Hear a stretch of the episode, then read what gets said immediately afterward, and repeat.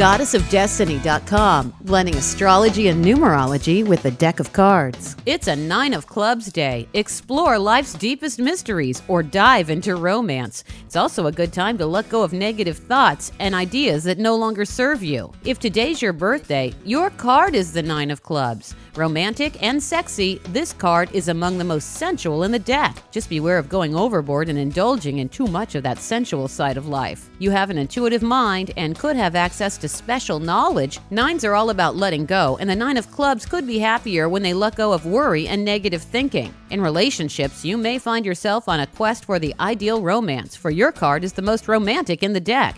You know how to keep your partner happy, just beware of attracting a mate who's dishonest or lacks integrity. This card is usually extremely devoted to their children. Justin Timberlake, Robert De Niro, and Demi Moore are famous Nine of Clubs. Blending astrology and numerology with a deck of cards. I'm Lisa Osborne, goddessofdestiny.com.